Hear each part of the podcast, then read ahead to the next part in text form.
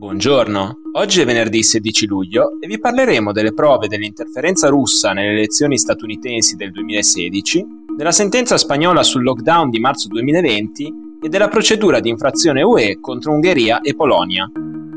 Questa è la nostra visione del mondo in 4 minuti.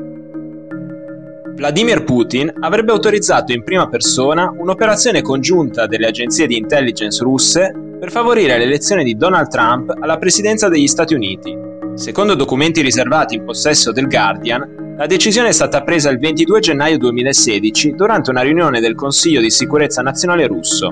Donald Trump, definito dai rapporti dei servizi russi impulsivo, mentalmente instabile, squilibrato e affetto da complesso di inferiorità, all'epoca della decisione del Cremlino era già il candidato del Partito Repubblicano alla presidenza. Nel documento segretato NO3204VD, che porta in calce la firma di Putin, le tre agenzie di spionaggio russe avevano l'ordine di favorire l'elezione di Trump in modo da rafforzare gli obiettivi strategici di Mosca nel mondo, causare divisione nella società statunitense e indebolire l'autorevolezza della presidenza statunitense nei negoziati sui maggiori dossier internazionali.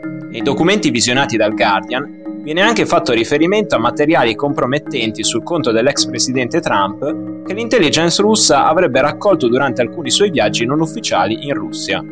Al momento, il portavoce del Cremlino Dmitry Peskov ha definito lo scoop del Guardian come una bella favoletta, mentre l'ex presidente Donald Trump non ha rilasciato dichiarazioni ufficiali.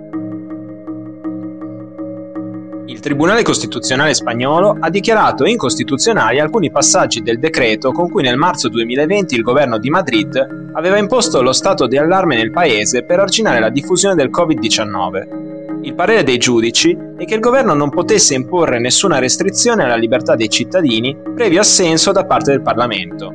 Secondo la legge spagnola, il governo può imporre lo stato di allarme autonomamente e ha bisogno dell'approvazione del Parlamento 15 giorni dopo l'entrata in vigore della misura. La normativa spagnola, però, prevede anche lo stato di emergenza, che fornisce al governo centrale poteri simili, ma ha bisogno del voto immediato del Parlamento per diventare operativo. Per questo, la proclamazione dello stato di allarme al posto dello stato di emergenza dello scorso 14 marzo 2020 è considerata incostituzionale dal Tribunale Costituzionale spagnolo.